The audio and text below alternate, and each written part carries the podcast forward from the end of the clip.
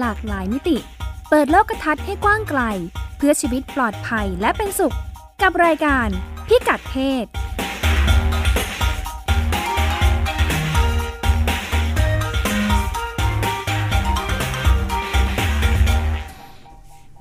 พบกันเป็นประจำทุกวันเสาร์เวลา 10นาฬิกานะคะ รายการพิกัดเพศ มาคุยกับคุณผู้ฟัง โดยการรับฟังผ่าน ช่องทางเว็บไซต์นะคะ www.thaipbsradio.com หรือแอปพลิเคชัน Thai PBS ซึ่งรับฟังได้ทั้งระบบ iOS และ Android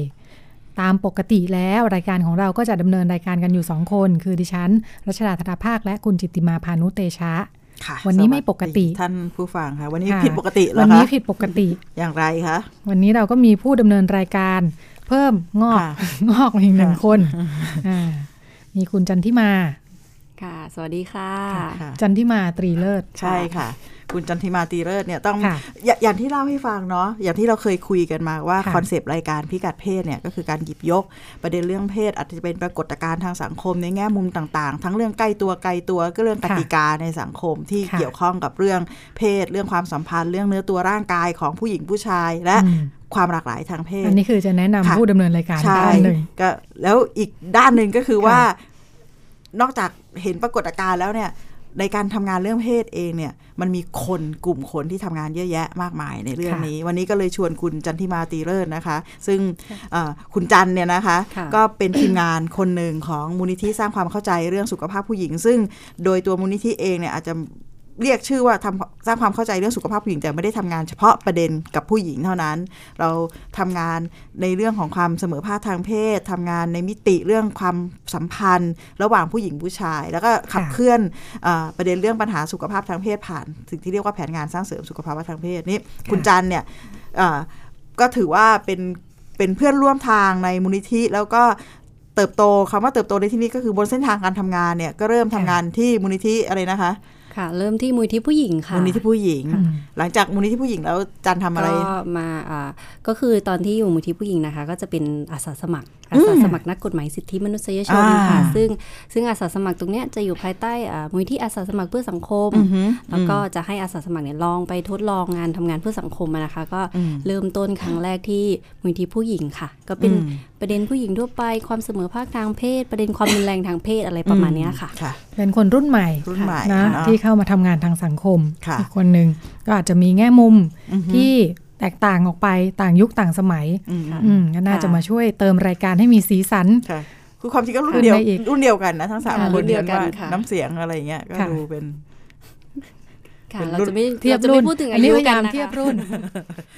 ค่ะ โอเคค่ะ วันนี้เราจะคุยเรื่องอะไรกันดีครับเรามีวันนี้คนจะคุยเรื่องเราเป็นอะไรการสนทนากลุ่มนะคะวันนี้เรามีสามคนค่ะค่ะดิฉันรื่องเชื่อมั่น เพราะว่าคุณจิติมาเคยดำเนินรายการที่มีผู้ร่วมรายการถึง 14 ท่านมาแล้วโอ้ใช่สามท่านเนี่ยจะถือว่าโอ้โหเป็นประสบการณ์ที่เลิศมากในชีวิตค่ะค่ะสักวันเลยต้องเอามาคุยให้คุณผู้ฟังฟังนะคะค่ะว่าในบนเวทีที่มีผู้ร่วมรายการนั่งกันสองแถวเนี่ยเป็นยังไงนะคะ โอเคค่ะ วันนี้เรื่องชื่อตอนของเราคือ เมื่อเรื่องเพศเป็นเหตุแห่งความสูญเสียโอ้โหดิดราม่ามากเลยค่ะ ชื่อใช่ไหมชื่อตอนของคุณรัชดาวันครั้งนี้ค่ะ มันทำไมถึงไปเทสการสูญเสียได้คะมีข้อมูลอะไรมาค่ะ มามาเผยคะคือพอผิดจากชื่อแห้งๆก็มาซะแบบว่าอลังวิจิตรมาเลยนะคะค่ะคือเราก็จะพูดถึงว่าเรื่องเพศเนี่ยมันเป็นอุปสรรค ปิดกั้นโอกาสอืมทำให้เราต้องสูญเสียอะไรในชีวิตไปบ้างอือหือสูญเสียโอกาส สูญเสียความก้าวหน้าเจริญรุ่งเรือง สูญเสียอารมณ์ สูญเสียความสุข สูญเสียความสุขค่ะในชีวิตไปยังไง ใครๆก็อยากจะมีความสุขเนาะอืมอืมในช่วงต่างประเทศเราก็ลองมาดูตัวอย่างของเรื่องเพศที่มันเป็นเหตุให้เสียโอกาสเสียอะไรไปเนี่ยนะคะ ค่ะ ชื่อซูชิเหยียดเพศอืมอืม ท่านรู้หรือไม่ว่าซูชิเนี่ย เชฟต้องเป็นผู้ชายอืมจริงไหมเวลาเข้าร้านอาหารญี่ปุ่น เคยเจอเชฟผู้หญิงไหมอ๋อมื้อกลางวันเราก็กินซูชิมาค่ะ เชฟเชฟเป็นผู้ชายค่ะ เชฟเป็นผู้ชายค่ะทำไมคะเขาบอกว่าเป็นประเด็นขึ้นมานะคะ คือก็เป็นผู้ชายมาแต่ไหนแต่ไรแล้วแหละอืมแต่เป็นประเด็นขึ้นมาก็เพราะว่ายุคหลังนี่เราจะได้ยินนโยบายนะ ของค่ะญี่ปุ่นเนี่ยเวลาเขาเขาพยายามจะกระตุ้นเศรษฐกิจเนี่ยอือหือประเด็นหนึ่งที่รัฐบาล พูดถึงก็คือผู้หญิงญี่ปุ่นทำงานน้อยเกินไปอืมอ่าที่เรารู้เนาะผู้หญิงญี่ปุ่นก็จะเป็นแม่บ้านอยู่บ้านซะเยอะเนี่ยคุณผู้ชายอืมจะเป็นแบบเสาหลักทำงานอ่ารัฐบาลญี่ปุ่น พอต้องการจะกระตุ้นเศรษฐกิจเนี่ยก็จะต้องค่ะดึงผู้หญิงเข้าสู่ตลาดแรงงานมากขึ้นอืมตั้งเป้าไว้เลยว่าปี 2020 นะอือหือปีนี้มัน 2016 อีกอืม3ปีเนาะค่ะจะต้องมีผู้บริหารและผู้ประกอบการหญิง เพิ่มขึ้นให้เป็น 30%ให้ได้ ตอนนี้มีแค่ 8%เอง ผู้หญิงญี่ปุ่นทำงานแค่ 8%เอง นอกนั้นเป็นแม่บ้านเหรอเนี่ยอืมอืมน้อยทีเดียวนะ ค่ะอ่าแล้วก็ซูชิเป็นปัญหาขึ้นมายังไงอืมมพอผู้หญิงเข้าสู่กำลังแรงงานนะคะ มีกรณีของคุณยูกิอือหือชิซูอิอายุ 29 ปี เปิดอืมร้านซูชิค่ะ เธอเปิดร้านซูชิ แล้วมีปัญหาอย่างไร เธอก็ใส่ชุดกิโมโนลายซากุระชมพูน่ารักนะคะโอ้ดิฉันนึกถึงผู้หญิงใส่กิโมโนเดินตักตักตักตักตักเลยนะอ่าอืมลูกค้าเปิดร้านเข้ามาก็จะเจออือหือคุณยุกิและทีมงานอือหือก็จะทักทายลูกค้า สวัสดีค่ะ น่ารักสดใสอืมอืมเป็นคำขวัญของร้านนะคะค่ะ ลูกค้าอึ้งค่ะอืมลูกค้าอึ้ง ไม่เคยเจอเชฟผู้หญิง อืมอืมคือคุณยูกิเนี่ยเป็นเชฟด้วยเป็นเจ้าของด้วย แล้วก็ค่ะทีมงานเชฟเชิฟเนี่ยเป็นผู้หญิงกันหมดเลยอืมปรากฏลูกค้าตกใจอืมเออนี่เป็นซูชิร้านแรกในโตเกียวเลย อาจจะค่ะในญี่ปุ่นด้วยที่มีค่ะเชฟหญิงล้วนค่ะไม่เคยมีทำไมถึงไม่มี เขาบอกว่าวัฒนธรรมญี่ปุ่นเนี่ย เชื่อว่าการทำซูชิเป็นพรสวรรค์สำหรับ คุณผู้ชายเท่านั้น ว้าว ผู้หญิงไม่ดียังไง ถึงกับประทานมาจากเบื้องบนเลยเหรอคะเป็นพรสวรรค์นี่ว่าเป็นไงสิ่งคะที่สวรรค์อืมมอบให้ค่ะกับคุณผู้ชายเท่านั้น เพราะผู้หญิงทำซูชิไม่อร่อยอืมเพราะผู้หญิงมีรอบเดือนอ่าเวลามีรอบเดือนนี่อุณหภูมิของร่างกายก็จะสูงขึ้นค่ะตุ่มรับรสในปากก็ไม่คงที่ค่ะชิมอาหารเดี๋ยวเพี้ยน แล้วผู้หญิงก็ยังชอบใช้เครื่องสำอางน้ำหอมอืมทำให้พอไปหยิบจับ อาหารซึ่งมาจากวัสดุอืมวัตถุดิบธรรมชาติเนี่ยค่ะค่ะก็จะเสียรสชาติรสเปลี่ยนอืมแล้วผู้หญิงก็มือเล็กปั้นซูชิไม่ดีอะ ไม่ได้ขนาด ต้องมือใหญ่ๆผู้ชายมือใหญ่ปั้นซูชิ เต็มคำอืมอืมเรื่องราวมันเป็นแบบนี้นี่เองค่ะแล้วมันจริงไหมคะเรื่องรอบเดือนเนี่ยเขาบอกว่าในทางการแพทย์ก็จริงนะอ่าเวลาเป็นเมนส์นะอุณหภูมิร่างกายเราจะสูงขึ้นน่ะอ่าเพราะว่าอ่า เป็นการปรับเปลี่ยนในร่างกายเนอะฮอร์โมนทำงานฮอร์โมนเนอะทำงานเนี่ยทำให้ผู้หญิงเนี่ยก็จะอยากกินแป้งกินขนมด้วยนะอืมเออเพราะว่าเป็นช่วงที่ร่างกายเนี่ยใช้พลังงานเยอะค่ะเออเวลาตกไข่เวลาต้องสร้างเนื้อเยื่อ แล้วก็สูญเสียเนื้อเยื่ออมเวลามีประจำเดือนรอบเดือนเนี่ยเนาะอืมอืมก็จริงไหมก็จริงอยู่แหละอืมฮึเออ ผู้หญิงก็เลยถูกกีดกันออกจากอาชีพนี้สิอืมอืมคุณยูกิบอกว่า แต่ว่าเชฟที่ร้านไม่ได้ใส่น้ำหอมนะคะอื ไม่ได้ทาเล็บด้วยอืมค่ะแต่งหน้านิดเดียวเองเป็นอะไรอืมไหมเธอเล่าให้ฟังว่าขนาดไปตลาดนะ เวลาจ่ายกับข้าวเนี่ยอืมพ่อค้าปลาก็เป็นผู้ชายหมดเลย ทั้งตลาดค่ะแล้วพอเห็นปกติเชฟที่มาซื้อต้องเป็นผู้ชายไงอืมพอเป็นผู้หญิงมาซื้อก็ไม่อยากขายให้ เพราะอะไรอะ กระแทกกระทันอ๋อไม่ชอบอะรู้สึกมันไม่ใช่อาชีพของผู้หญิงมายุ่งวุ่นวายอะไรเนี่ยอืมอืมอือืมมทำให้ที่ร้านเนี่ยต้องสั่งสั่งปลาออนไลน์นะอ๋อเออต้องซื้อออนไลน์ ออนไลน์ที่ร้านที่คนขายเป็นผู้หญิงด้วยนะค่ะค่ะ แสดงว่าคนขายปลาเนี่ยถ้าเป็นผู้หญิงก็ต้องไปขายออนไลน์ไงไปขายที่ตลาดไม่ได้ ถึงเป็นผู้เชี่ยวชาญด้านปลาอ่าก็ต้องเป็นผู้ชายเหมือนกันใช่ใช่ไหมคะใช่เออมันเป็นแบบโลกของผู้ชายมากเลยนะอ่าอาหารญี่ปุ่นตั้งแต่ต้นทางมาเลยทีเดียว อืมเออแล้วก็คุณยูกินะคะ ก็บอกว่าเชฟผู้หญิงดีออกนะคะ คุยเก่งอ่อนโยนน่ารักเนี่ยอืมสร้างบรรยากาศร้านให้น่ารักเนี่ยค่ะเพราะว่าถ้าเป็นเชฟผู้ชายเนี่ย ดูเป็นทางการมากเลย แล้วเชฟอืมเขาก็จะใส่ชุดขาว ร้านคุณยูกิเนี่ยก็จะใส่ชุดกิโมโนน่ารักเออที่ว่ามันเออเออลูกค้าก็อึ้งหลายอย่างเนาะตกใจหลายอย่าง เขาบอกว่าไม่งั้นถ้าเชฟชุดขาวมันเป็นทางการร้านเนี่ยตึงเครียดไปหมดค่ะร้านอาหารญี่ปุ่นเนี่ยเวลาเข้าไปเนี่ยเออเออเธอก็อยากให้บรรยากาศผ่อนคลาย ปรากฏว่าปัญหาที่ตามมาคือ ลูกค้าเลยนึกว่าเป็นร้านแบบกึ่งขายบริการอะอืมอ่าแอบแฝงอะค่ะสาวๆมาสวัสดีค่ะอะไรอย่างเงี้ย ก็จะวุ่นวายกันไปอีกทางหนึ่งลูกค้าก็ไม่เป็นอันกินเนาะเออเออ ขอถ่ายลงถ่ายรูปยุ่งวุ่นวายอือืมมอืมนึกว่าเป็นซูชิกึ่งแบบมีบริการค้าบริการบริการทางเพศไปด้วย ใช่เออใช่โอ้ยลำบากเออจัง อืมอืม คุณยูกิก็บอกว่า ก็ลำบากเหมือนกันที่ผ่านมาผู้หญิงไม่เป็นเชฟนะคะค่ะเออเธอก็บอกว่าที่ไปเรียนไปอะไรมาเนี่ยก็ผู้หญิงเขาไม่มาเป็นกันหรอกเพราะว่างานมันหนักค่ะ มันชั่วโมงยาวนานมากเลยอะทำเป็นเชฟเนี่ยต้องไปจ่ายกับข้าวต้องมาทำเนี่ยเนาะอืมแล้วก็ต้องฝึกทั้งหลายปี ยิ่งถ้าผู้หญิงญี่ปุ่นแต่งงานมีลูกแล้วก็จะถูกเรียกร้องให้ต้องเป็นแม่บ้านไงอืมเขาก็จะไม่มาเป็นเชฟกันหรอกอมค่ะพอเธอลุกขึ้นมาเป็นเชฟเปิดร้านกันนี่ก็ค่ะเลยลำบาก เออ อืม ฟังดูแล้วมันแบบมันมันสะท้อนเลยนะอืมว่าเวลาเราเราถูกบอกเนี่ยว่าอาหารค่ะนะ เรื่องการทำอาหารนะมันเป็นหน้าที่ผู้หญิงอืม แต่ต้องทำเฉพาะในบ้านนะ ได้รับการยอมรับก็คือในพื้นที่ที่ทำเพื่อบริการค่ะครอบครัว แล้วก็แต่พอเป็นบริการลูกอะค่ะแต่พอมันถูกขยับเป็นอามาชีพวิชาชีพอย่างนี้เป็นหเรื่องความรู้ความเชี่ยวชาญเนี่ยค่ะมันเป็นวิชาชีพเนี่ย แล้วก็มันกลายเป็นมันกลายเป็นคนที่ทรงภูมิอะมันเป็นอืมพื้นที่ของผู้หญิง เอ้ยของผู้ชายทันที อย่างอย่างดิฉันนึกถึงบรรยากาศตลาดปลาเลยนะอืม เพราะว่าดูสารคดีเนาะค่ะเรื่องอะไรนะจิโร่นะซูชิค่ะอะไรอะมันค่ะมันมีผู้ชายเต็มไปหมดเลย แล้วมันกลายเป็นผู้เชี่ยวชาญแล้วมันเป็นพื้นที่ของความศักดิ์สิทธิ์บางเรื่องอะค่ะค่ะที่ที่มันเป็นของผู้ชายของผู้ชายทั้งหมดนั้น ความลำบากของคุณยูกิเนี่ยเขาเขาแค่แบบเขาแค่ต้องการทำร้านให้มันแตกต่างอะมันแต่มันต้องไปอืมต่อสู้กับความเชื่อที่มันฝังหัวค่ะ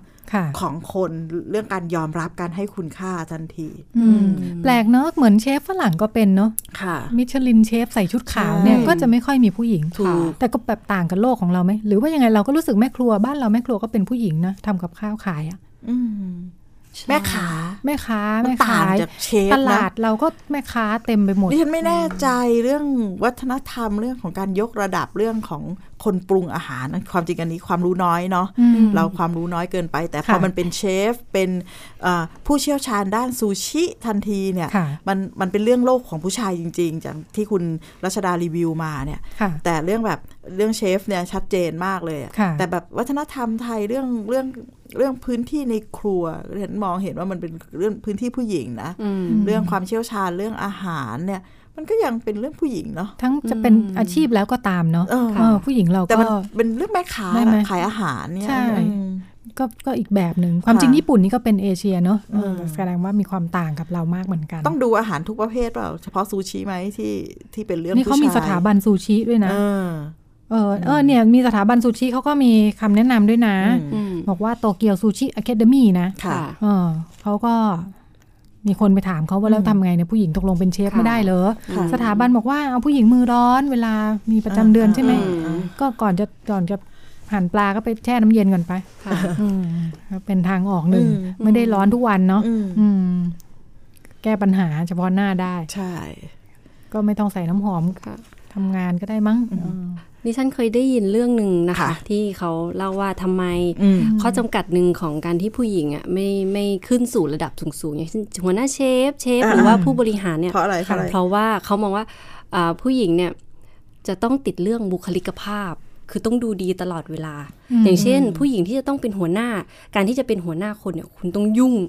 ยุ่งหัวยุ่งหัวเหยิงหน้ามงหน้ามันอ๋อผู้หญิงเนี่ยอันนี้เป็นข้อจำกัดผู้หญิงจะไม่เป็นเพราะผู้หญิงต้องสวยอย่างนี้เหรอใช่ค่ะอ๋อซึ่งเหมือนที่คุณรัชดาพูดถึงว่าค่ะอ่าผู้หญิงที่ทำซูชิเนี่ยมีน้ำหอมมีเครื่องสำอางอืมอันนี้จะเป็นประเด็นหนึ่งที่เขาจับเรื่องบุคลิกภาพของอ๋อผู้หญิงที่จะต้องดูดีตลอดเวลาเนี่ยอืมขึ้นมาเป็นข้อจำกัดหนึ่งอืมอะไรเงี้ยค่ะดิฉันเริ่มเห็น ตามชื่อหัวข้อเลยนะ เหตุแห่งความสูญเสีย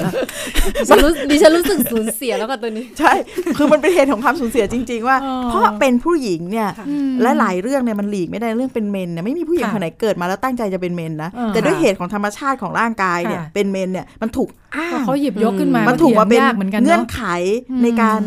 จำกัดโอกาสหลายอย่างค่ะเรามีครั้งหนึ่งที่เราจัดรายการแล้วเราพูดเรื่องนักกีฬาจำได้ไหมคะคุณรัชดา เวลานักกีฬาเป็นมีประจำค่ะเดือนเนี่ยโหกลายเป็นว่าอืมนักกีฬาหญิงลำบากนะเนี่ยเป็นช่วงเปราะบางค่ะเขาจะไม่ยอมให้ศัตรูรู้ ไม่ใช่ศัตรูคู่แข่งดิฉันดิฉันเริ่มเข้าสู่สงครามมาแล้วนะคะ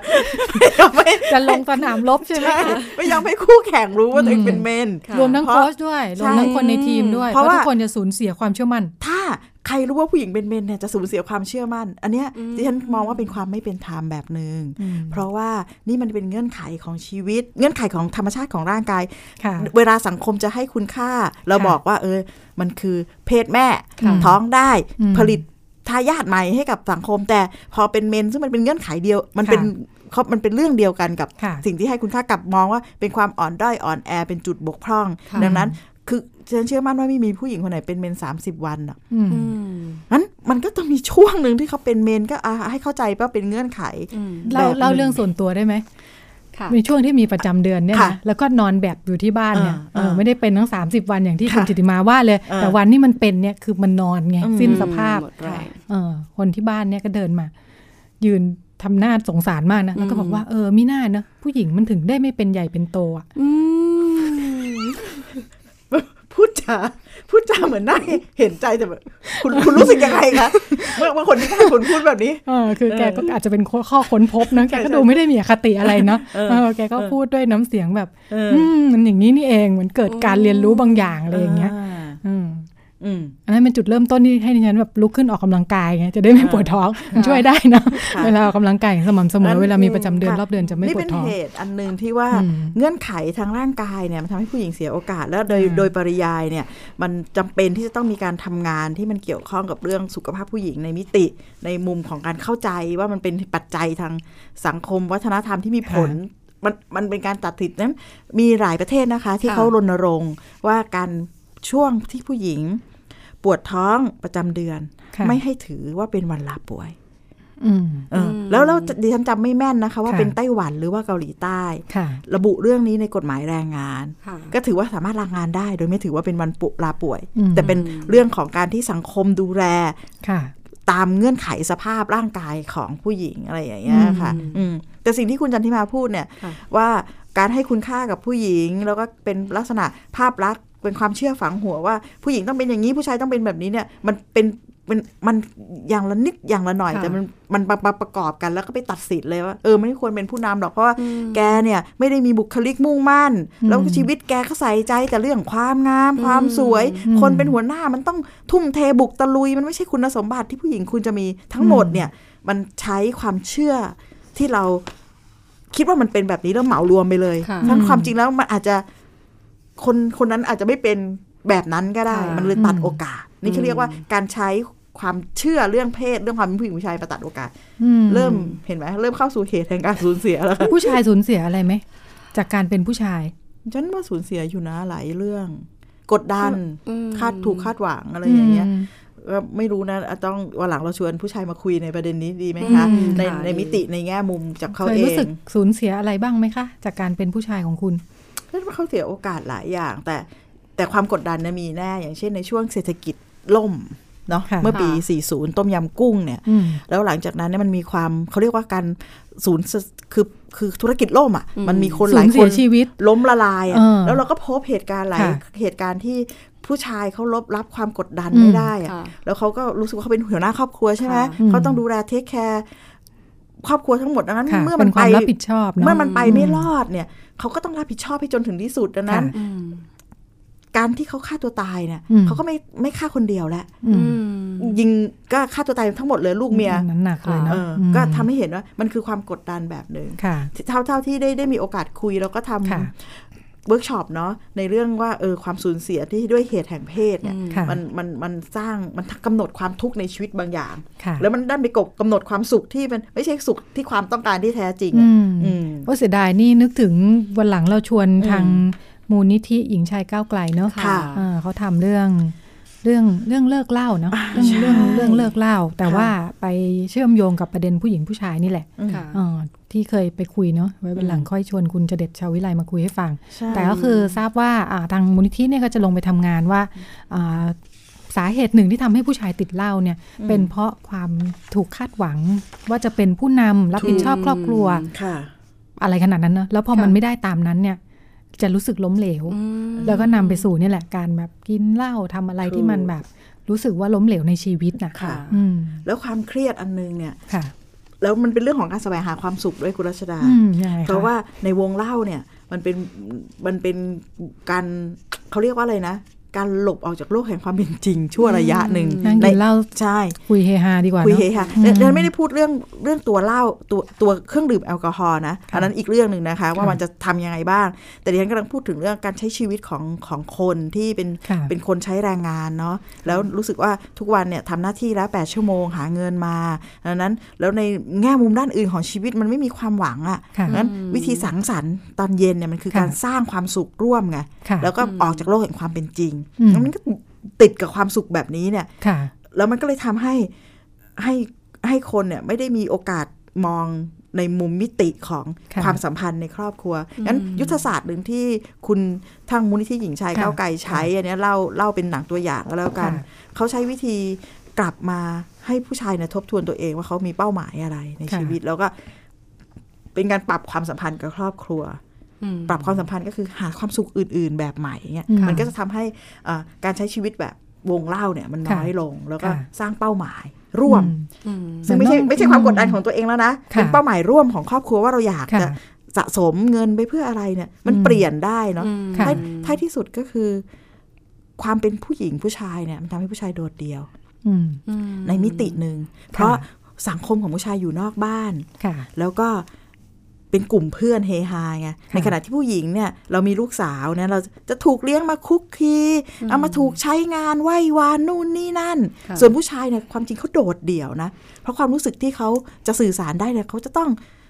ออกกำลังทางกายไงแต่ในอืมเชิงความสัมพันธ์เนี่ยเขาก็จะมาจุกจิกจุกจิกไม่ได้มีการใช้พื้นที่ร่วมในครอบครัวนักนะ ผู้หญิงบ่นได้นี่ก็เป็นสิทธิ์อย่างหนึ่งนะฉันมองว่ามันผู้เป็นชายความบ่นไม่ได้นะใช่อ่ามีอะไรมาบ่นอืมเป็นผู้ชายบ่นได้ยังไงอืมผู้หญิงก็บ่นบ่นดีขึ้นค่ะสบายใจหน่อย มันคือความกดดันอืมแล้วก็โดดเดี่ยวค่ะของมีอะไรผู้ไปชายปรึกษาใครเป็นผู้หญิงไปปรึกษาก็ไม่ค่อยแปลกเนาะใช่เออเป็นผู้ชายอ๋ออมจะไปปรึกษาใครก็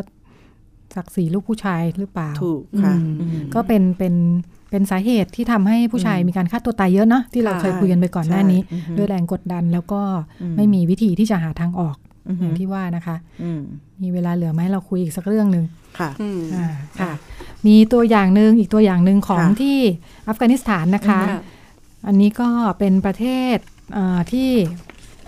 เติบโตมาจากวัฒนธรรมทางศาสนาที่ค่อนข้างจะเคร่งครัดนิดนึงนะคะ ตอนช่วงก่อนหน้านี้เนี่ยมีกลุ่มตอริบันใช่ไหมที่เขาเป็นกลุ่มอืมอ่าเคร่งศาสนามากๆเนาะตอนนี้ไม่ได้เป็นรัฐบาลแล้วค่ะอย่างไรก็ดีอ่าวัฒนธรรมความเชื่อยังอยู่แม้ว่ารัฐธรรมนูญเนี่ยจะบอกว่าสิทธิเท่าเทียมกันแล้วนะอืมผู้หญิงเนี่ยเดิมเนี่ยต้องอยู่ในบ้านเลยทำตามคำสั่งสามีอย่างเดียวค่ะมตอนนี้เนี่ยอ่าผู้หญิงก็เริ่มออกมาใช้ชีวิตนะคะ แต่ก็เลยเกิด เกิดปัญหาด้วยเหมือนกัน มีคุณผู้หญิงคนหนึ่งนี่สำนักข่าวต่างประเทศเขาก็ไปไปทำข่าวมานะคะสารคดีอืมชื่อคุณซาร่า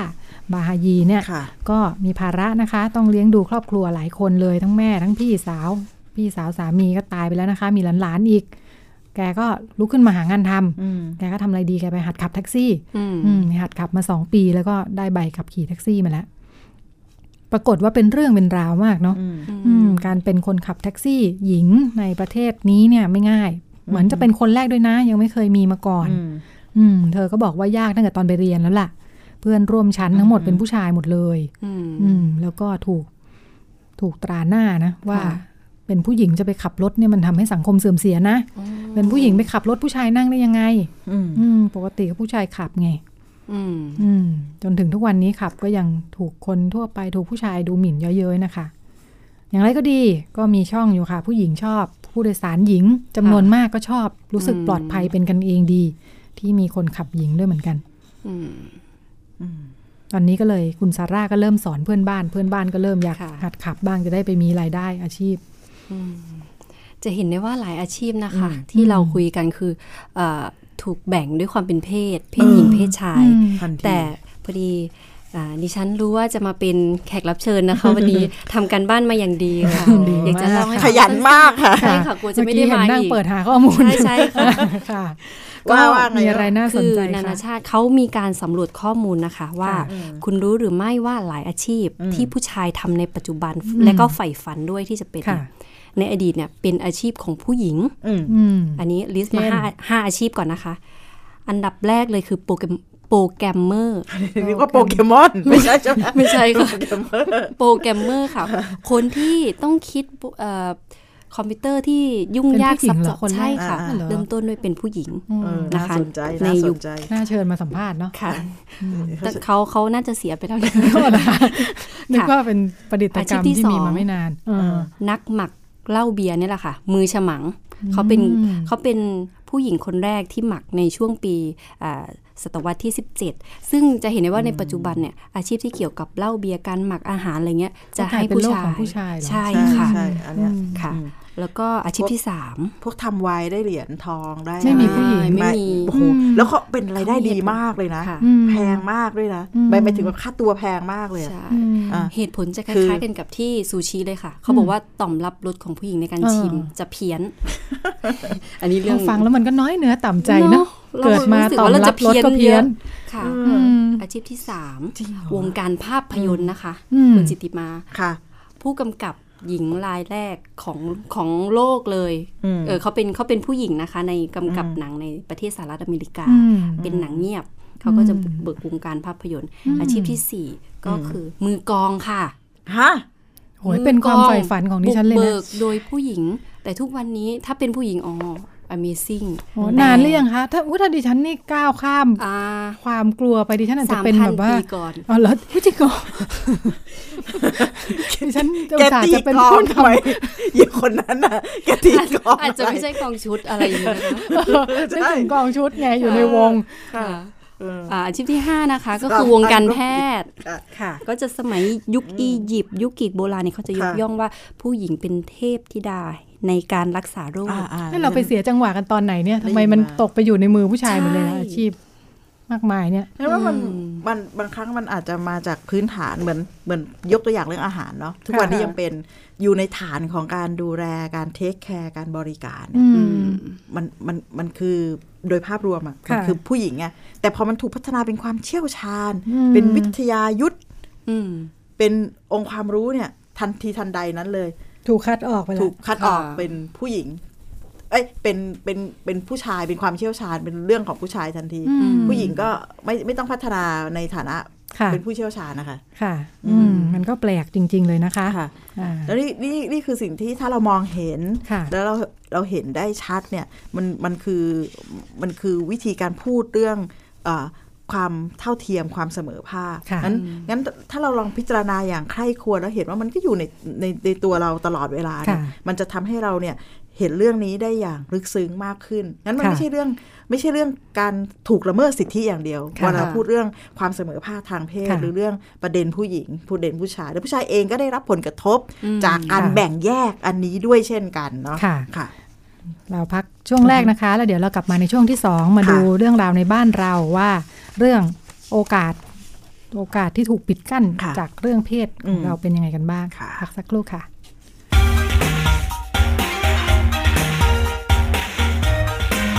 คุณกำลังฟังรายการพิกัดเพศทาง www.thaipbsonline.net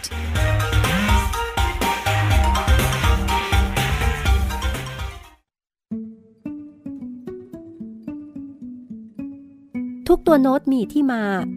ทุกเส้นเสียงมีเรื่องราว เข้าใจบทเพลงที่หลากหลายกับวิริยะสว่างโชต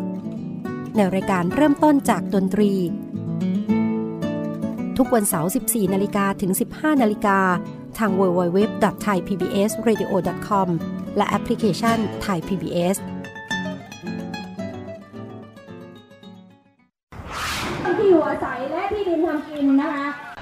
นอในทุกรัฐบาลเนี่ยเรามีข้อเสนอทุกปีในวันที่อยู่อาศัยสากลเพราะเราอยากให้รัฐบาลตระหนักถึงปัญหาที่อยู่อาศัยที่ยังไม่ได้แก้ไขของประเทศไทย ถ้ารัฐบาลมีความใส่ใจปัญหาความยากจนก็คงไม่เกิดขึ้น เราไม่ไว้วางใจในการทำหน้าที่ของเจ้าหน้าที่ของรัฐที่มาดูแลเรื่องทรัพย์สินทางปัญญาของประเทศ คือเราอยากเห็น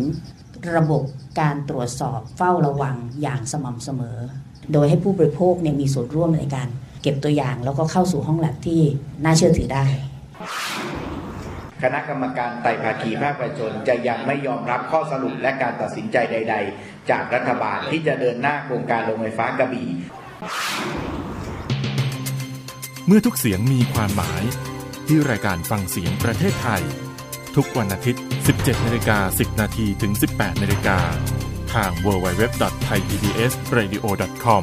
และแอปพลิเคชัน Thai PBS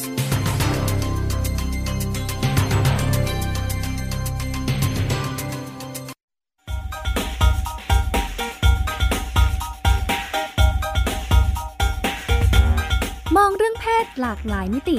เปิดโลกทัศน์ให้กว้างไกล เพื่อชีวิตปลอดภัยและเป็นสุข กับรายการพิกัดเพศ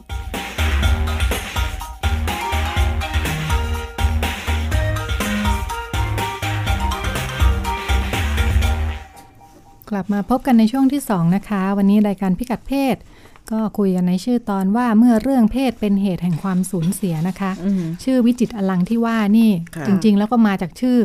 พื้นๆว่าความเสมอภาคทางเพศนั่นแหละอือหืออืมแต่ก็อยากจะให้มันดูนะอือหือมีสีสันนิดนึงอืมสิ่งที่เราพูดถึงกันก็คือ เรื่องความเสมอภาคความเท่าเทียมทางเพศนะคะอือหือ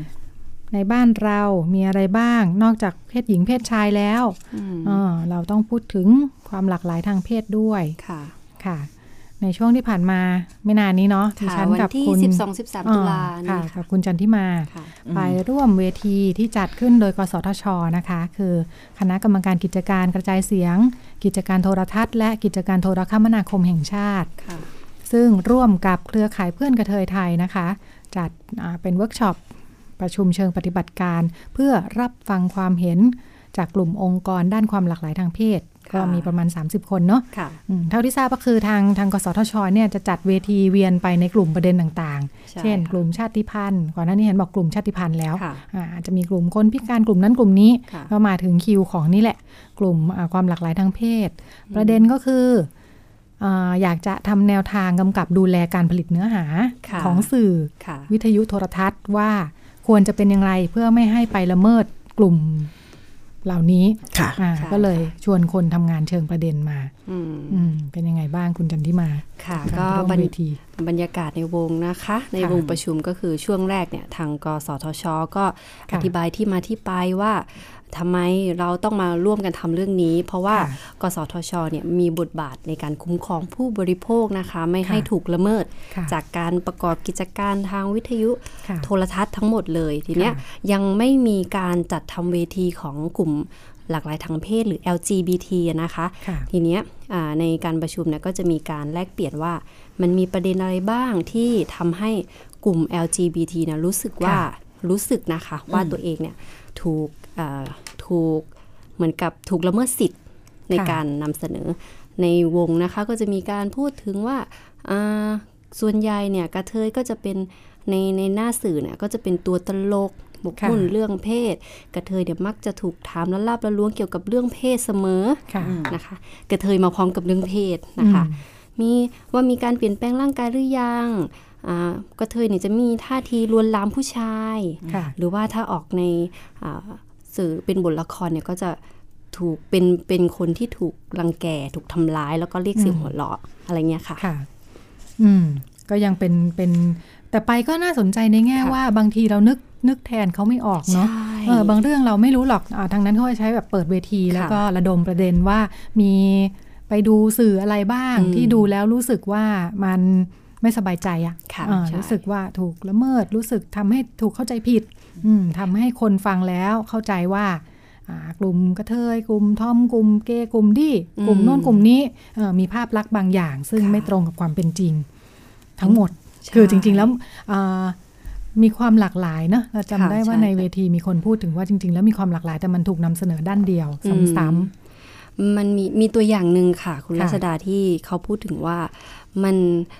ถ้าเป็นเราเราจะไม่รู้สึก แต่ว่าค่ะถ้าถ้าทางกลุ่มกระเทย LGBT เขาจะรู้สึกว่าๆค่ะอ่าสวยแบบเนี้ยยกมดลูกให้เลยอืมอันเนี้ยเขาก็จะบอกว่าเฮ้ยมันมันจี้ใจเขานะอืมตรงที่ว่าค่ะคุณค่าของคุณค่าของจุดสูงสุดที่เขาเป็นอยู่ มันคือความเป็นผู้หญิงเหรอ ความจริงมันไม่ใช่อืมแล้วก็มีการถูกอธิบายว่าเอ่อพูดแบบเนี้ยมันเหมือนกับเปรียบเทียบ เราค่ะกับผู้หญิงอืมอะไรเงี้ย คือแบบถ้าแกเขาให้ไม่สะตายท้อนเธอก็ไม่มีมดลูกนะ ใช่แกยังไงยังไงก็ไม่ใช่ของแท้ ใช่ค่ะค่ะยังไงก็ไม่ใช่อืมของแท้ ไม่ใช่ผู้หญิงเต็มเต็มไม่ใช่ผู้หญิงตามธรรมชาติอะใช่อืค่ะมอืมมันก็ไปทำให้เขารู้สึกด้อยเนาะค่ะอืมใช่ใช่ค่ะ ก็มีหลายประเด็นนะคะที่ที่ถูกหยิบยกขึ้นมาพูดถึง ในในเวทีก็มีมีกลุ่มคนทำงาน เราพบว่ามีหลากหลายเหมือนกันเนาะค่ะเอ่อมาจากกลุ่มอ่า มีเครือข่ายเพื่อนกระเทยไทย มีฟ้าสีลุง มีกลุ่มอืมเลิฟพัทยา มีกลุ่มค่ะที่ทำงานด้านนี้อยู่พอสมควรเหมือนกันในแง่มุมต่างอืมๆเรื่องสิทธิเรื่องสุขภาพหลายเรื่องก็เป็นมิติที่อ่าไม่ค่อยถูกพูดถึงค่ะมองว่าการหยิบประเด็นเรื่องนี้มาพูดค่ะแล้วก็พูดผ่านกลไกหลัก ในเรื่องของการควบคุมเรื่องกิจการ กระจายเสียงกิจการโทรทัศน์ก็คือเรื่องสื่อ กสทชค่ะเป็นค่ะองค์กรที่ถูกถูกบอกว่าจะต้องเออต้องทำเรื่องสื่อแล้วเนี่ยมันอยู่ในโหมดของเอ้ยไม่ใช่อยู่ในงานเรื่องของการคุ้มครองแล้วก็ส่งเสริมเนาะค่ะเพราะว่าเรารู้แล้วว่าเรื่องความเสมอภาคทางเพศเนี่ยเรื่องความเข้าใจค่ะอ่า การส่งเสริมให้เกิดความเสมอภาคทางเพศเนี่ยมันต้องเปลี่ยนที่ทัศนคติความเชื่อของสังคม แล้วสื่อเนี่ยเป็นตัวขับเคลื่อนสำคัญทั้งเรื่องส่งเสริมแล้วก็คุ้มครองทั้งเรื่องของการไม่ละเมิดเอง แล้วก็นำไปสู่เรื่องเนื้อหาเรื่องของการส่งเสริมคุ้มครองนั้น การดูคอนเทนต์ดูการสื่อสาร เรื่องนี้ในสื่อเนี่ยจะเป็นพื้นฐานสำคัญอย่างยิ่ง โดยเฉพาะอย่างค่ะยิ่งทุกวันนี้เนี่ยเราก็อ่ามีพรบเนาะที่เกี่ยวข้องค่ะกับเรื่องความเท่าเทียมระหว่างเพศเนี่ยเกิดค่ะขึ้น ซึ่งในซึ่ง โจทย์สำคัญก็คือจะทำยังไงให้สังคมเนี่ยรู้ว่าอะไรคือความเท่าเทียมระหว่างเพศ แล้วเกิดการค่ะส่งเสริมแล้วก็คุ้มครองได้ค่ะอืมอ่าพรบที่คุณจิติมาว่านะคะค่ะพระราชบัญญัติความเท่าเทียมระหว่างเพศค่ะอ่าพศ 2558อืมอ่าบังคับใช้ไปเมื่อเดือนกันยายนปีที่แล้วนะคะ ก็ถือว่าเป็นนกลไกอีกอีกอันนึงเนาะที่จะเป็นหลักประกันคุ้มครองสิทธิ สำหรับทุกเพศเนาะค่ะอ่าถึงเราจะเปิดมาด้วยประเด็นของกลุ่มหลากหลายทางเพศเนาะแต่จริง ๆ แล้วกฎหมายฉบับนี้คุ้มครองทุกเพศค่ะทั้งกลุ่มที่มีความหลากหลายทางเพศ ผู้หญิงรวมทั้งผู้ชายเองค่ะที่เราถามหากันว่าผู้ชายถูกเลือกปฏิบัติบ้างไหมเนี่ยอ่าฉันเชื่อว่ามีนะถ้าถูกเลือกปฏิบัติคุณมาที่นี่ได้นะคะค่ะอ่าเราก็วันนี้อ่าเราเชิญอ่าผู้อำนวยการกองส่งเสริมความเสมอภาคทางเพศนะคะ กรมกิจการสตรีและสถาบันครอบครัว ซึ่งเป็นหน่วยงานหลักที่ดูแลอ่า ปฏิบัติให้เป็นไปตามกฎหมายฉบับนี้นะคะขับเคลื่อนพรบนะขับนะเคลื่อนพรบโดยเฉพาะกลไกที่จะคุ้มครองสิทธิ์นะคะ ค่ะพอพัชรีอารยกุลอยู่กับเราในสายนะคะ สวัสดีค่ะพออยู่ค่ะ สวัสดี สวัสดีค่ะ ค่ะ ผู้ดำเนินรายการมี3คนเลยนะคะ รัชดาจิตติมาแล้วก็คุณจันทิมานะคะ ค่ะ สวัสดีค่ะ ค่ะ โดยพร้อมเพรียงนะคะ ค่ะเอ่ออยากรบกวนให้ให้พอคุยให้ฟังค่ะ ว่าเอ่อกลไกการคุ้มครองสิทธิที่เราพูดถึงกันตามกฎหมายฉบับนี้เป็นยังไงบ้างค่ะ ค่ะเอ่อตอนนี้หลังจากที่พระราชบัญญัติคุ้มครองเอ่อส่งเสริมความเท่าเทียมระหว่างเพศเนี่ยประกาศใช้เมื่อวันที่เอ่อมีผลบังคับใช้เมื่อวันที่ 9 กันยายน 2558 เนี่ยค่ะทางเราก็ได้มีการแต่งตั้งคณะกรรมการขึ้นมาสามชุดนะคะค่ะ ชุดที่หนึ่งเราเรียกว่าคณะกรรมการส่งเสริมความเท่าเทียมระหว่างเพศค่ะนชุดที่สองเราเรียกว่าคณะกรรมการเอ่อวรพหรือคณะกรรมการวินิจฉัยว่าด้วยการเลือกปฏิบัติ โดยไม่เป็นธรรมระหว่างเพศนะคะ แล้วก็ชุดที่สามก็คือคณะกรรมการกองทุนส่งเสริมความเท่าเทียมระหว่างเพศค่ะ ซึ่งทั้งสามชุดเนี่ย จะมีบทบาทหน้าที่ที่แตกต่างกันนะคะ คณคณะกรรมการชุดที่หนึ่งหรือคณะกรรมการส่งเสริมความเท่าเทียมระหว่างเพศ หรือที่เราเรียกว่าสตพเนี่ย ก็จะมีบทบาทในการขับเคลื่อนในเชิงของนโยบายที่จะคุ้มครองช่วยเหลือนะคะค่ะเอ่อทำอย่างไรที่จะทำให้อ่า ประชาชนทุกเพศทุกวัยนะคะอย่างเมื่อกี้ได้รับฟังว่าทั้งเพศหญิงเพศชาย และผู้ที่ค่ะมีความหลากหลายทางเพศนะค่ะคะก็ได้รับการคุ้มครองได้รับสิทธิเท่าเทียมกันหมดนะคะ อันนี้คือหน้าที่บทบาทของคณะกรรมการส่งเสริมความเท่าเทียมระหว่างเพศค่ะส่วนคณะกรรมการที่สำคัญมากเลยสำหรับคณะกรรมการชุดอีกชุดหนึ่งก็คือคณะกรรมการวินิจฉัยการเลือกปฏิบัติ โดยไม่เป็นธรรมระหว่างเพศ หรือที่เรียกว่าวรพค่ะเพราะคณะกรรมการชุดนี้จะมีบทบาทในการที่จะ วินิจฉัยอะค่ะว่าเรื่องที่อ่าที่แจ้งมาว่ามีการเลือกปฏิบัติด้วยเหตุแห่งเพศเนี่ยค่ะชุดนี้เขาจะเขาจะดูว่ามันมีการเลือกปฏิบัติจริงๆหรือเปล่านะคะค่ะถ้าเขาเห็นว่ามีการเลือกปฏิบัติจริง ๆนะคะ ด้วยเหตุแห่งเพศจริง ๆนะคะเขาก็จะวินิจฉัยว่าอ่าจะให้การคุ้มครองอย่างไรนะคะอ่าจะให้การดูแลอย่างไร ซึ่งซึ่งในเนี้ย มันจะมีตั้งแต่การการลงโทษนะคะ การลงโทษอ่าให้จำคุก รวมทั้งมีการมีค่าปรับนะคะ ทั้งลงโทษแล้วก็มีค่าปรับด้วยสำหรับผู้ไม่ไม่ไม่ปฏิบัติตามนะคะอันนี้จะเป็นจะเป็นชุดที่มีความสำคัญอย่างยิ่งนะคะค่ะแล้วก็เอ่ออีกชุดหนึ่งก็คือคณะกรรมการกองทุนส่งเสริมความเท่าเทียมระหว่างเพศเนี่ยค่ะชุดนี้ก็จะทำหน้าที่อ่าในการที่จะ จ่ายเงินเยียวยาชดเชยให้กับค่ะผู้ที่ถูกเลือกปฏิบัติด้วยเหตุแห่งเพศค่ะเพราะว่าเราจะมีเงินกองทุนที่จะสนับสนุนช่วยเหลืออยู่ ซึ่งรัฐบาลให้ความสำคัญ แล้วก็ปีนี้ก็ได้งบประมาณมาสิบล้านบาทนะคะ ในสิบล้านเนี้ยจะมีเงินชดเชยชดเชยเยียวยาเนี่ยประมาณแปดล้านนะคะอืมอีกค่ะสองล้านก็จะเป็นเงินหนึ่งที่จะเป็นกลไกที่จะเอ่อให้กับหน่วยงานองค์กรนะคะ ที่ สนใจนะคะ ที่จะทำงานเกี่ยวกับการคุ้มครองการช่วยเหลือ การที่จะไปให้ความรู้ประชาสัมพันธ์เรื่องของพรบเพื่อให้ประชาชนเนี่ยได้เข้าถึงสิทธิได้มากยิ่งขึ้นเนี่ยก็สามารถขอเงินกองทุน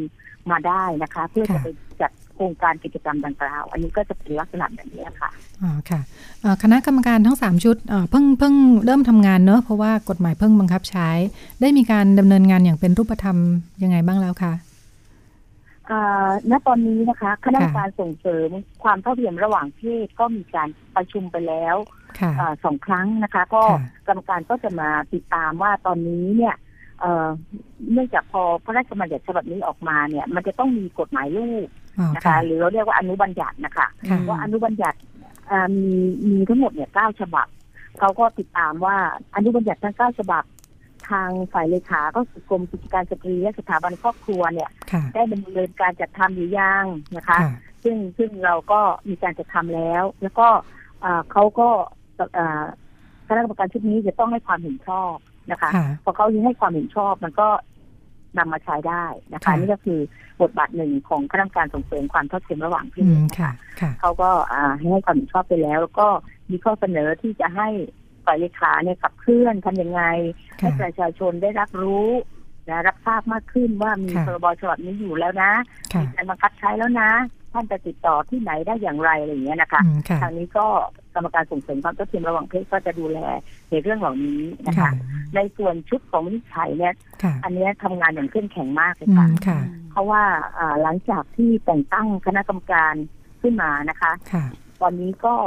มีอัน แต่งตั้งอนุกรรมการขึ้นมาอีกสามชุดนะคะค่ะเพื่อที่จะกลันกรองนะคะ ดูสำนวนแล้วก็ติดตามข้อมูลนะคะค่ะติดตามข้อมูลของผู้ที่ทั้งผู้ที่ถูกร้อง แล้วก็ค่ะผู้ที่ร้องเรียนนะคะอืมก็ค่ะขอข้อเท็จจริงต่างๆ นะคะค่ะตอนนี้ก็มีมีหนังสือเข้าร้องเรียนเข้ามาก็ประมาณเอ่อหลายรายแล้วนะคะค่ะอ่าหลายรายแล้วก็อยู่ในระหว่างการขั้นตอนในการที่จะอ่าหาข้อมูลข้อเท็จจริง เพื่อจะค่ะ ทำการวินิจฉัยนะคะค่ะอันนี้ก็ดำเนินการมาอ่าหลายครั้งมากแล้วนะคะ แล้วก็มีค่ะประชุมทุกอาทิตย์นะคะทุกอาทิตย์เลยค่ะอันนี้นะคะค่ะคือชุดที่สองนะคะค่ะเงื่อนไขการชุดค่ะที่โทษค่ะค่ะเชิญเชิญต่อเลยค่ะ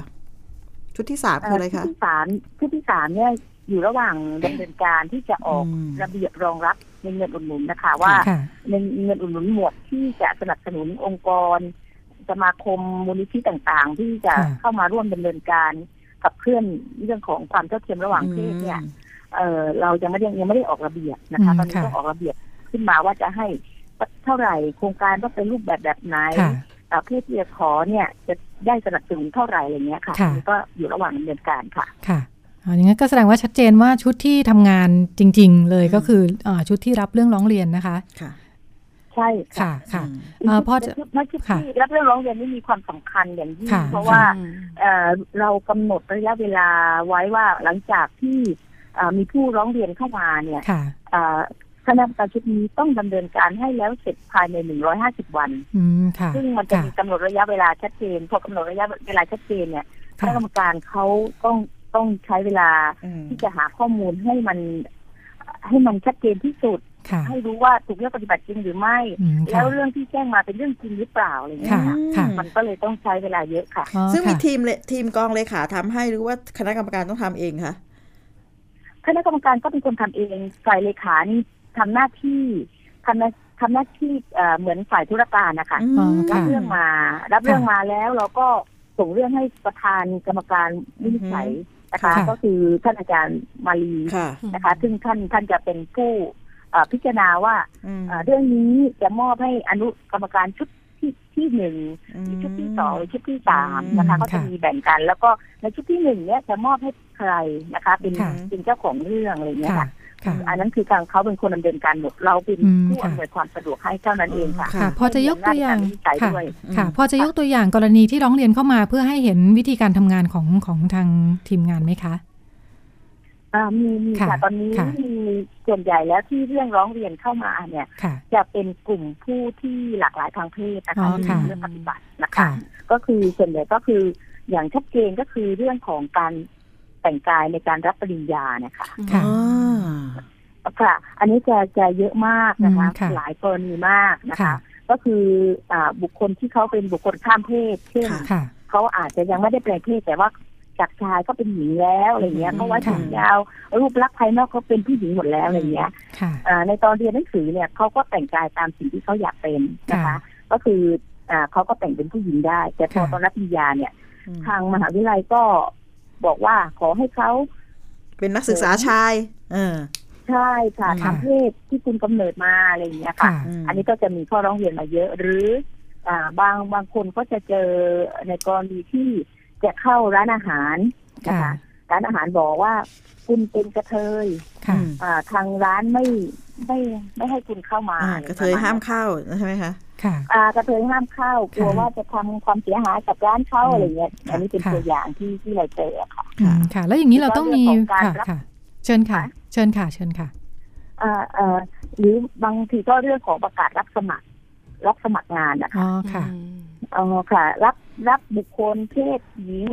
หรือรับบุคคลเพศชายอะไรเงี้ยค่ะคือเพศใดเพศหนึ่งอะไรเงี้ยค่ะอืมค่ะก็ก็จะประประประกาศชัดเจนอย่างเงี้ยว่าค่ะขอรับเพศชาย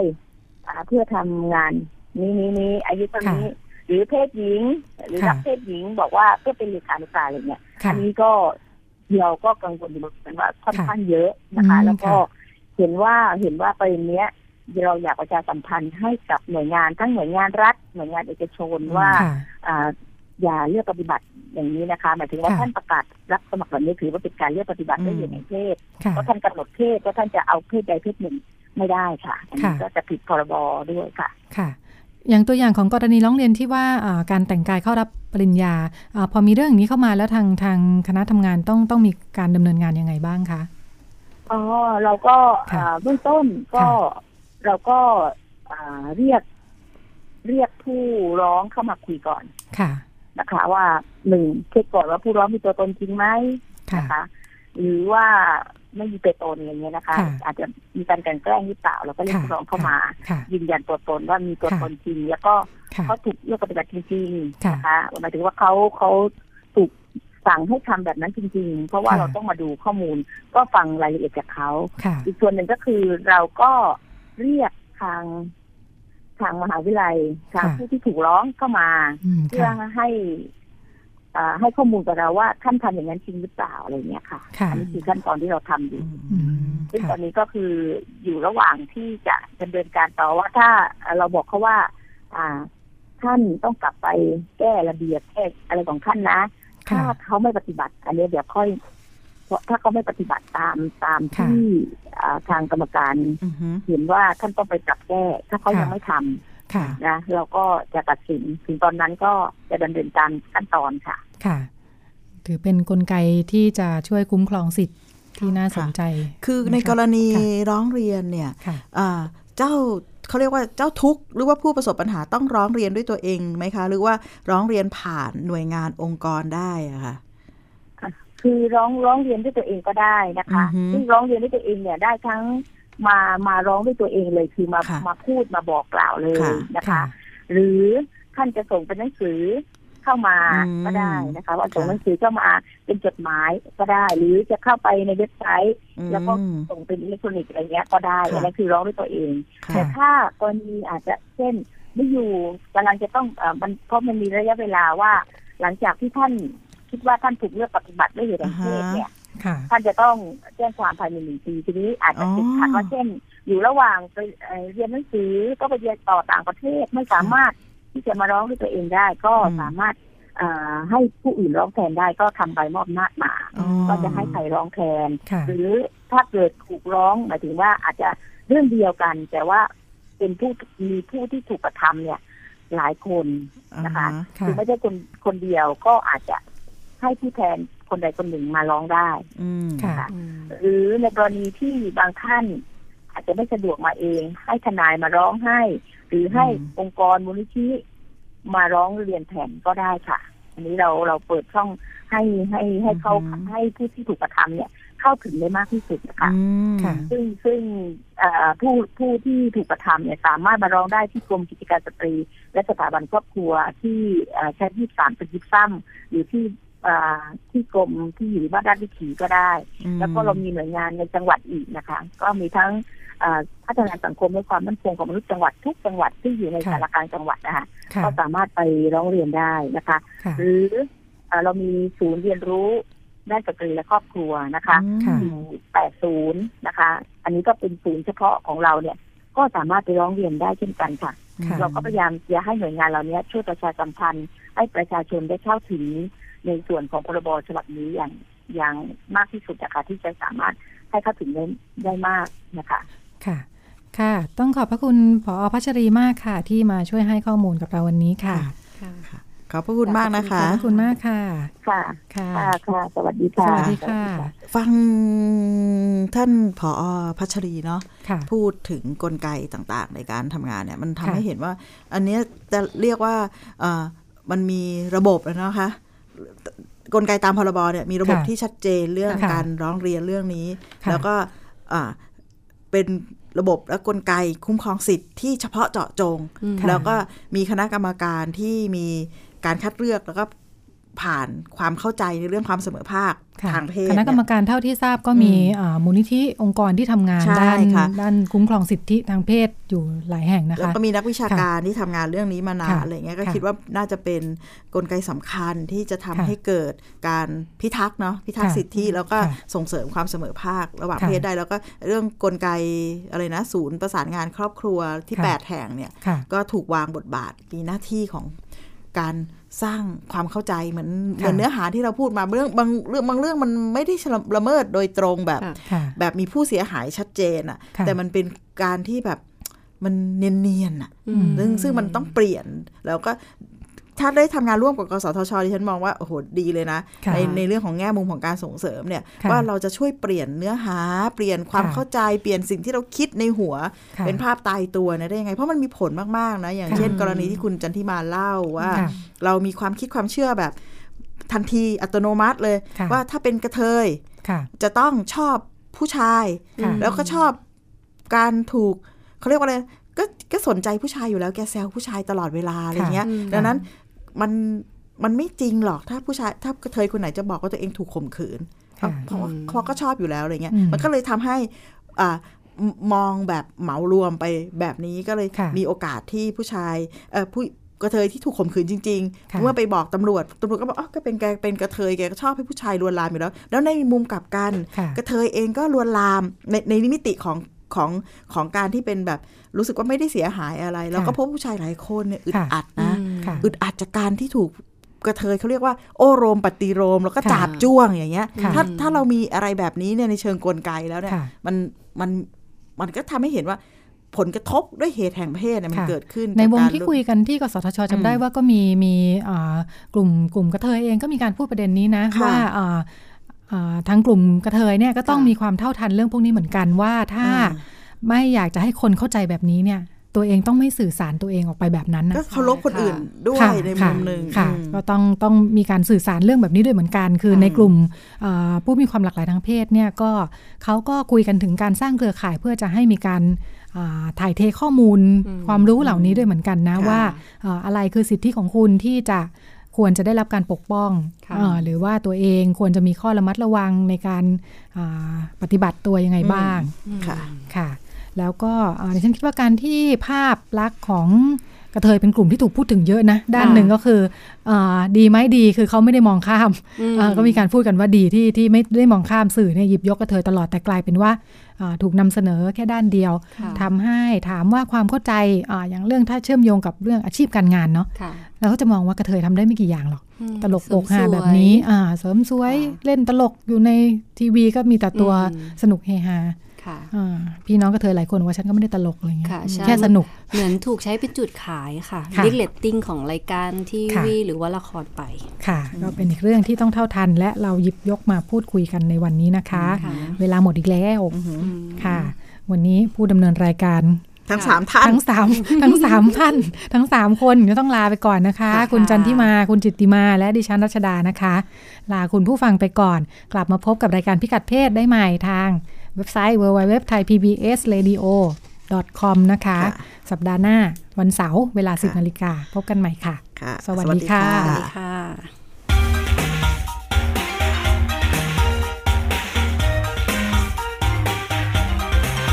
ติดตามรับฟังรายการพิกัดเพศได้ทุกวันเสาร์เวลา 10นาฬิกาถึง 11นาฬิกา